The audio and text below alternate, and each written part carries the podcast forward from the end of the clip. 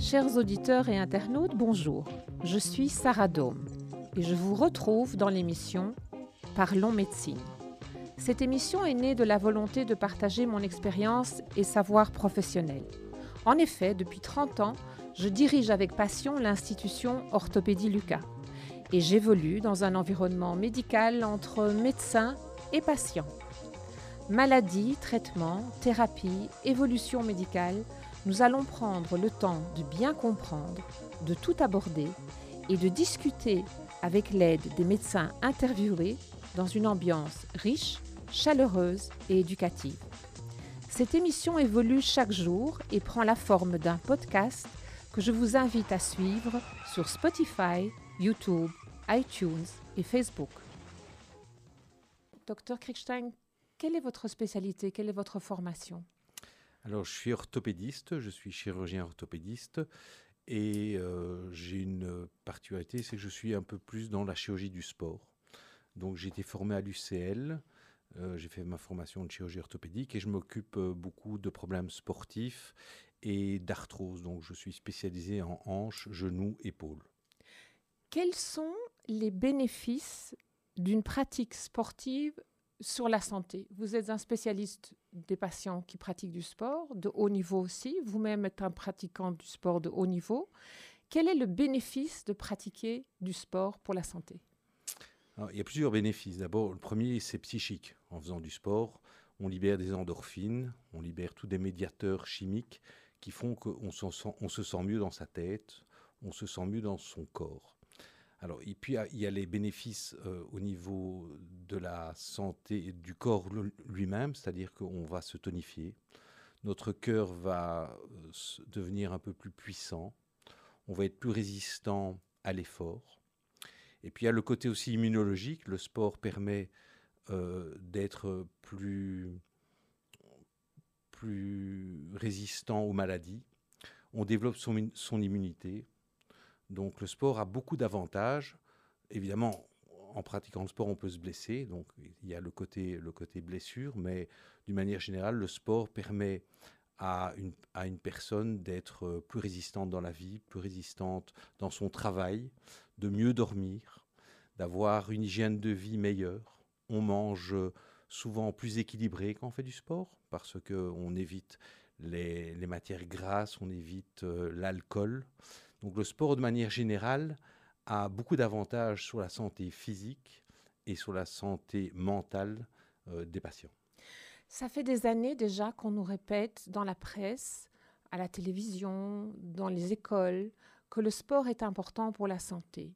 Est-ce que vous avez l'impression au cours des cinq dernières années qu'il y a nettement plus de sportifs? Ma question est, est-ce que ce message a apporté des fruits? Oui, je pense qu'on. Oui, oui. Euh, oui, clairement, euh, il y a beaucoup de campagnes publicitaires qui, euh, qui font que les parents mettent leurs enfants au sport. On a beaucoup décrié la manière dont vivent les, certains, certains pays, notamment certains continents, les Américains. mangent beaucoup, mangent gras. On a beaucoup décrié ça dans, le, dans, dans la presse, dans les articles. Donc oui, je pense que aujourd'hui, euh, d'une manière générale, les Européens en tout cas font plus attention, les parents mettent plus leurs enfants au sport. Euh, ça, ça a des effets positifs. Oui, je pense que vraiment, il y a une, une, manière de vie qui a changé ces dernières années, en tout cas en Europe. Vous qui êtes vous-même un sportif et un père de famille, est-ce que vous savez dire à nos auditeurs et aux internautes qui nous écoutent s'il y a un âge idéal pour un enfant compte tenu des paramètres de croissance est-ce qu'il y a un âge idéal pour commencer un sport et est-ce qu'il y a un âge où certains sports ne doivent certainement pas être pratiqués?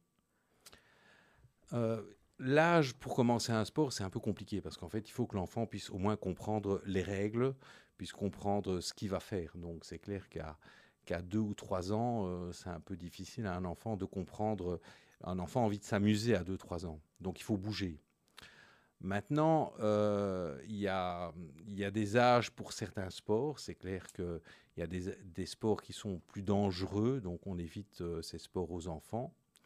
Il y a dans la littérature scientifique beaucoup de, gens qui disent que certains sports doivent être évités pendant la phase de croissance. Puis il y a d'autres scientifiques qui le décrivent, qui disent non, c'est pas vrai, euh, porter des charges lourdes, ça ne ralentit pas la croissance. Euh, ce qui est sûr, d'une manière sûre, c'est que le sport de très haut niveau chez les jeunes adolescents, chez les jeunes filles par exemple, les heures d'entraînement font qu'il y a des changements physiologiques. Ça, c'est clair. On a prouvé que les athlètes, les gymnastes, par exemple, qui s'entraînent euh, des 10 heures par jour ou 8 heures par jour, ont, ont une aménorrhée, donc un retard de règles, des perturbations de règles. Donc ça, c'est clairement prouvé. Maintenant, il n'est pas prouvé scientifiquement que l'haltérophilie chez les adolescents vont retarder leur croissance ou arrêter leur croissance. Non, je pense que ce n'est pas, pas prouvé. Euh, il faut trouver une juste mesure. Maintenant, euh, il faut voir ce qu'on a envie de faire de nos enfants ou ce que nos enfants ont envie de faire. S'ils veulent faire du sport à haut niveau, il y a certains risques, oui, c'est vrai, je pense. Euh, mais monsieur tout le monde qui pratique du sport et qui fait pratiquer du sport à ses enfants, il n'y a pas de grands risques, je pense, mis à part les risques de blessures euh, sur des sports qui sont, qui sont des sports où il y a des mouvements répétitifs. Ça, c'est possible. Qu'est-ce que vous pensez de cette culture américaine universitaire qui fait que des jeunes qui arrivent à l'université rentrent dans les clubs sportifs de l'université et essayent de passer à un niveau très, très, très élevé? Est-ce que vous, ça n'existe pas dans nos universités en Europe, est-ce que vous pensez qu'on devrait copier ce modèle, que ce serait bon pour la société d'avoir à l'université un challenge sportif, même pour les étudiants en médecine, même pour les étudiants en droit?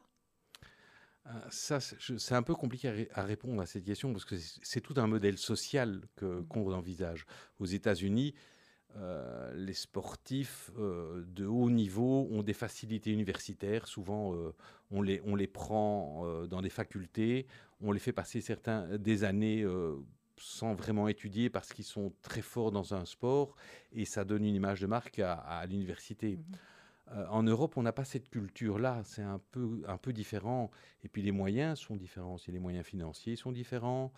Euh, et les sports sont différents. Euh, aux États-Unis, il y a le, baseball, le football américain sont des sports qui, qui rassemblent des, des milliers, des, voire des millions de personnes. Euh, en Belgique, euh, les millions de personnes, c'est notre population générale. Donc c'est un peu compliqué d'avoir de, ce type d'évolution dans notre sport ou dans, dans, notre société ou dans nos universités. Donc c'est pas demain qu'on verra l'université de Liège euh, confronter l'université de Louvain dans un, challenge sportif de haut niveau? Non, je pense pas. Par contre, en Angleterre, l'aviron est un sport qui défie deux, deux, universités très connues. Donc, euh, oui, c'est un peu compliqué à répondre, mais je ne pense pas qu'en Europe ni en Belgique, on verra ce genre de challenge. Alors, sans vouloir dessiner de caricature, j'ai réfléchi aux différents profils des sportifs. Alors, on a le sportif qui marche, qui fait pour sa santé, qui va marcher tous les jours une demi-heure. Il y a le sportif du dimanche qui profite parce qu'il fait bon pour aller faire un tour en vélo ou faire un match de tennis. Et puis il y a le sportif qui est vraiment amoureux du sport, qui veut comprendre son corps, qui veut comprendre l'effort, qui analyse son effort, qui le perfectionnise et qui est donc un sportif d'élite. Est-ce que les blessures sportives, qui est le thème de notre rencontre aujourd'hui, docteur Krichstein, est-ce que quand il y a une blessure, est-ce que les traitements sont différents et est-ce que les blessures sont différentes ou est-ce qu'on, peu importe le niveau de sport qu'on pratique, quand il y a une blessure, elle se ressemble très fort? Euh, Non, les blessures se ressemblent fort, ça c'est, ça c'est clair. Euh, selon les sports, il y a des types de blessures. Maintenant, les traitements sont complètement différents. Euh, un, sportif, un sportif qui fait son sport une à deux fois par semaine, qui se blesse va aller à l'hôpital. Euh, bien souvent, euh, il aura affaire à des médecins urgentistes qui le référeront à un orthopédiste. Et puis, euh, et puis, ce seront des traitements qui vont être plus lents. Un sportif de haut niveau, lui, quand il se blesse, qu'est-ce qui se passe? Il y a tout un staff technique qui est autour de lui. directement, il aura l'examen qu'il faut, l'échographie, l'IRM dans, dans les heures qui suivent la blessure. Euh, il sera pris en charge par une équipe pluridisciplinaire, donc il aura des soins probablement plusieurs fois par jour, de la kiné deux, trois fois par jour. On mettra, on mettra des moyens que, qu'on- que monsieur tout le monde n'a pas. Il aura de la physiothérapie, on emploiera des machines de, de rééducation qui sont, euh, qui sont des machines de pointe euh, avec ordinateur qui permettent de voir jour après jour la récupération musculaire, voir l'intensité, voir, voir la force. On mettra aussi, euh, il existe aujourd'hui des machines de cryothérapie où on rentre le patient dans une machine euh, entière et la tête dépasse et, euh, et on descend le corps à moins 160 degrés pendant 3 minutes. Donc ce type de traitement permet de récupérer beaucoup plus rapidement d'une blessure. Donc oui, ça change complètement. D'ailleurs, pour rappel, Eden Hazard a eu une fracture de cheville. Euh, il était sur les terrains euh, à une vitesse euh, que aucun sportif euh, de plaisance ne pourra, ne, ne- ne sera capable de- D'atteindre. d'atteindre. Non, c'est Mhm. quasiment impossible parce que il y a des équipes autour de lui. Mhm. Et ces équipes font que ces sportifs ont, des, ont, des, ont plusieurs traitements par jour et voilà, ils récupèrent plus vite. Alors, puisqu'on parle des sportifs du dimanche, de la semaine d'élite, quel est le nombre d'heures qui est indiqué, qui est juste pour pratiquer, pour pratiquer un sport sans que ça ne devienne un danger pour l'organisme, sans que l'on ne dépasse ce que le corps peut donner Alors ça, c'est impossible à répondre. Ça dépend, ça dépend du sportif. Un sportif, euh, un sportif de semaine euh, qui pratique deux, trois fois, deux, trois fois par, euh, par semaine son sport, en général, ne se blesse pas, mais il peut se blesser. Un sportif de haut niveau, lui, a besoin de pratiquer son sport quelques heures par jour, mais associé à ça, il aura des entraînements sur l'explosivité, sur la force. Donc, c'est impossible Il de va répondre. développer des paramètres que ne développe pas Monsieur Tout le Monde, et donc il va avoir de l'endurance que n'aura pas quelqu'un d'autre. Absolument, oui.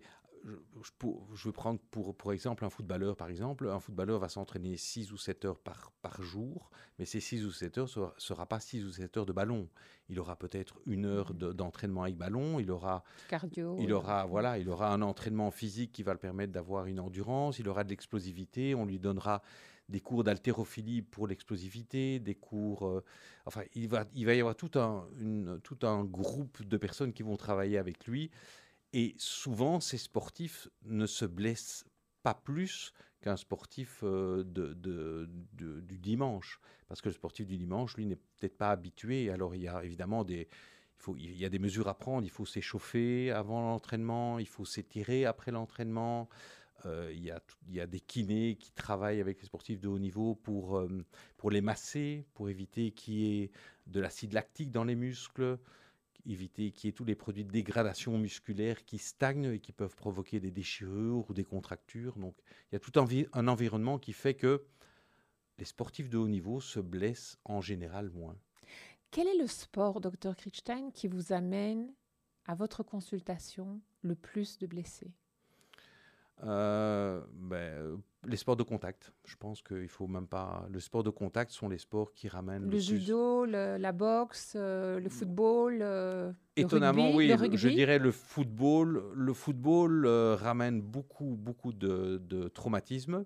Le rugby, c'est un sport noble. Donc, le Mhm. rugby, les gens se respectent dans le rugby. Donc, c'est étonnant. Il y a peu de, blé- peu de blessures dans le rugby. Mais essentiellement, le football. Et puis maintenant, il y a la- l'avènement d'un nouveau sport qui est le crossfit, qui Mhm. ramène également pas mal de blessures parce que ce sont des mouvements répétitifs à haute intensité qui sont souvent faits rapidement avec peu de technique. Donc le crossfit ramène beaucoup de blessés. Euh, et puis, euh, oui, le judo, le judo souvent, le... des sports de contact en général. Est-ce que les hommes se blessent plus vite que les femmes parce qu'ils veulent gagner peut-être plus? C'est plus dans la puissance, c'est plus dans l'instant, dans la seconde?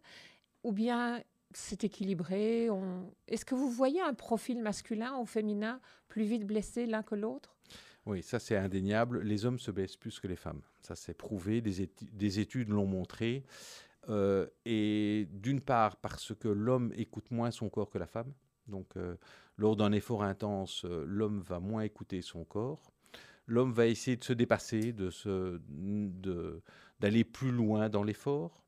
Et puis les sports de contact, de manière générale, les sont sports de contact sont, plus masculins. Oui. Euh, mais c'est prouvé, les hommes se blessent plus que les femmes. Alors, question qui découle de cette réflexion, qui guérit le plus vite? Psychologiquement, mentalement, qui est le plus fort pour guérir? Et qui est le plus qui souffre le plus, qui dépasse la souffrance le plus vite Est-ce qu'il y a là aussi un profil qui se détache d'un autre? Alors là, je n'ai pas vu d'études, je n'ai pas lu d'études dessus, sur ce sujet, mais je dirais que la femme euh, est quand même euh, psychologiquement plus résistante que l'homme. Donc, euh, c'est. Plus résiliente? Je pense qu'une femme. une femme a un, un, mental, en tout cas les athlètes de haut niveau féminin, récupèrent assez vite. Ouais, récupèrent assez vite. Mais non, les sports sont différents. Hein. En football, on a peu de femmes, donc. mais je pense qu'une femme au niveau mental est supérieure à un homme lors de la lors de la récupération de blessures, oui, je pense. On va parler maintenant des différents types de blessures des sportifs, qu'ils soient de la semaine du dimanche ou d'élite.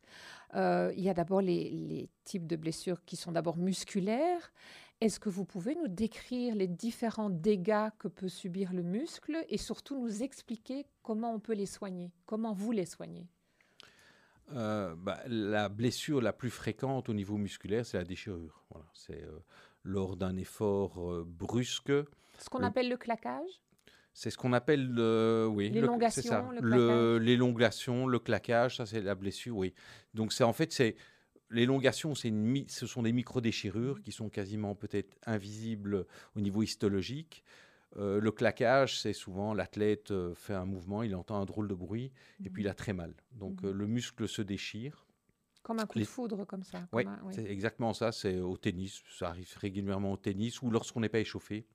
On entend un, petit clac et c'est une, c'est une douleur vive. Et c'est des fibres musculaires qui se déchirent, qui créent un petit hématome dans le muscle. Et ça nécessite évidemment l'arrêt du sport. Euh, ça, c'est, les, Pendant combien de temps, docteur? Parce que nous avons des patients qui viennent nous voir chez Lucas qui ont euh, une, qui ont un claquage, qui ont une entorse, qui ont une tendinite, qui ont différentes choses et vous allez nous expliquer pour que les auditeurs comprennent bien. Et ils nous posent souvent cette question, combien de temps est-ce que je dois arrêter l'activité? Est-ce que vous pouvez nous dire par différents types de pathologies que nous allons visiter aujourd'hui, chaque fois, combien de temps il faut vraiment pour récupérer? Bon, oui. La pathologie la plus fréquente, la plus fréquente en traumatologie, c'est l'entorse de cheville. Donc, euh, beaucoup de sports ramènent des entorses de cheville. Selon la gravité, l'entorse de cheville euh, nécessite un arrêt de sport de 4 à 6 semaines. Bon, on la diagnostique avec une radio pour, pour exclure une fracture. Donc ça, l'entorse de cheville, en général, c'est 4 à 6 semaines. Maintenant, la déchirure musculaire ou l'élongation, elle est diagnostiquée par une échographie. Alors, selon l'importance de la déchirure, on verra un hématome. Et alors là, ça peut être, euh, si on a une grosse déchirure musculaire euh, au niveau du mollet, qui peut ressembler à une déchirure du tendon d'Achille, on, peut être parti pour deux ou trois mois, mmh. avec des traitements spécifiques d'immobilisation, de, de kiné, euh, de drainage. Les entorses, les petites entorses de poignet ou de coude ou des c'est deux trois, deux, trois semaines pas plus. Euh, puis vous avez toutes les fractures, vous avez. Alors, je voudrais qu'on revienne encore sur euh, la courbature, qui est un excès de substances toxiques. Comment est-ce qu'on peut faire pour l'éviter? Alors oui, la courbature, c'est euh, l'accumulation d'acide lactique dans le, dans le muscle. Et c'est vraiment sur quoi les clubs sportifs professionnels ont mis l'accent ces, dernières années. Donc, le, le, c'est pas un traitement, mais pour éviter les courbatures et pour permettre aux athlètes de recommencer leur sport assez rapidement, euh, on le met entre les mains de kinés. les kinés font des massages, font du drainage. Euh, avant, on les mettait dans des bassines d'eau froide. On les mettait 20 minutes dans des bassines avec de la glace. Donc, je vous ai expliqué précédemment qu'aujourd'hui, on a la cryothérapie. Donc, la mmh cryothérapie est vraiment une une arme fabuleuse parce que on, va s'arrêter une seconde parce que c'est vraiment quelque chose d'important que vous dites. La cryothérapie, on en parle et on lit de plus en plus sur cette thérapie. Expliquez-nous un petit peu quel est l'objectif. Vous avez dit tout à l'heure, on baisse le, la température à moins 160 degrés pendant 2-3 minutes. Combien de séances peut-on faire? Quelles sont les pathologies qu'on peut aborder? On va faire une petite déviation parce que je sais, pour vous avoir déjà parlé, qu'on euh, peut aussi soigner d'autres maladies que la maladie, la blessure sportive. Est-ce que vous voulez bien vous arrêter une seconde? Je sais que vous êtes un spécialiste de la cryothérapie. Est-ce que vous voulez bien partager votre expérience avec les auditeurs? Je ne suis pas un spécialiste de la cryothérapie, mais l'équipe euh, de chirurgie de médecine du sport avec laquelle je collabore ont en effet euh, développé la cryothérapie. Alors la cryothérapie permet de soigner d'une part des maladies, les maladies inflammatoires, les maladies auto-immunitaires, donc, c'est pas vraiment les soigner, mais soulager les patients, parce que le patient rentre dans une machine de cryothérapie pendant trois minutes et le corps va réagir et sécréter des endorphines, des cytokines qui sont des médiateurs anti-inflammatoires.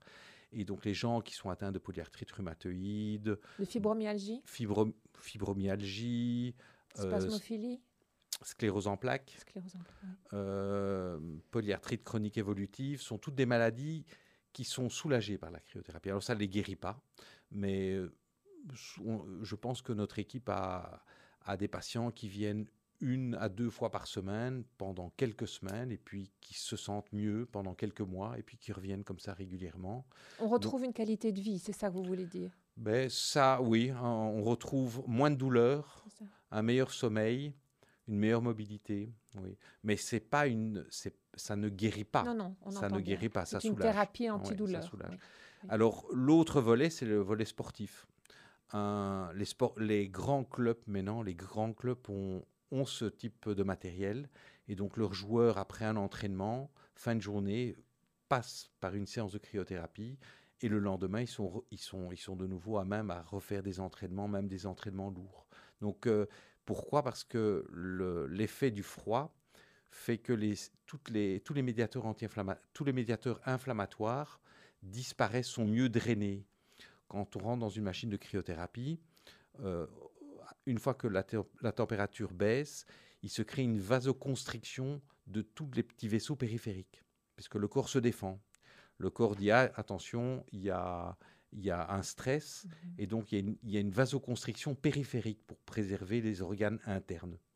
Et puis une fois qu'on sort de cette machine, euh, il y a une vasodilatation réactionnelle. Mhm. Donc qu'est-ce qui se passe? Il y a un afflux de sang très important dans tous les muscles et alors l'acide lactique est chassé d'un coup. Mhm. Donc ce qui se passe, c'est qu'une heure après avoir passé une séance de cryothérapie, c'est qu'on n'a plus de courbature. Donc c'est assez miraculeux pour les sportifs. Eh bien voilà, chers auditeurs, une nouvelle rencontre de Parlons Médecine qui se termine. Vous pouvez nous retrouver sur Spotify, YouTube, iTunes, Facebook. Cela s'appelle Parlons Médecine, le podcast. Bonne fin de journée.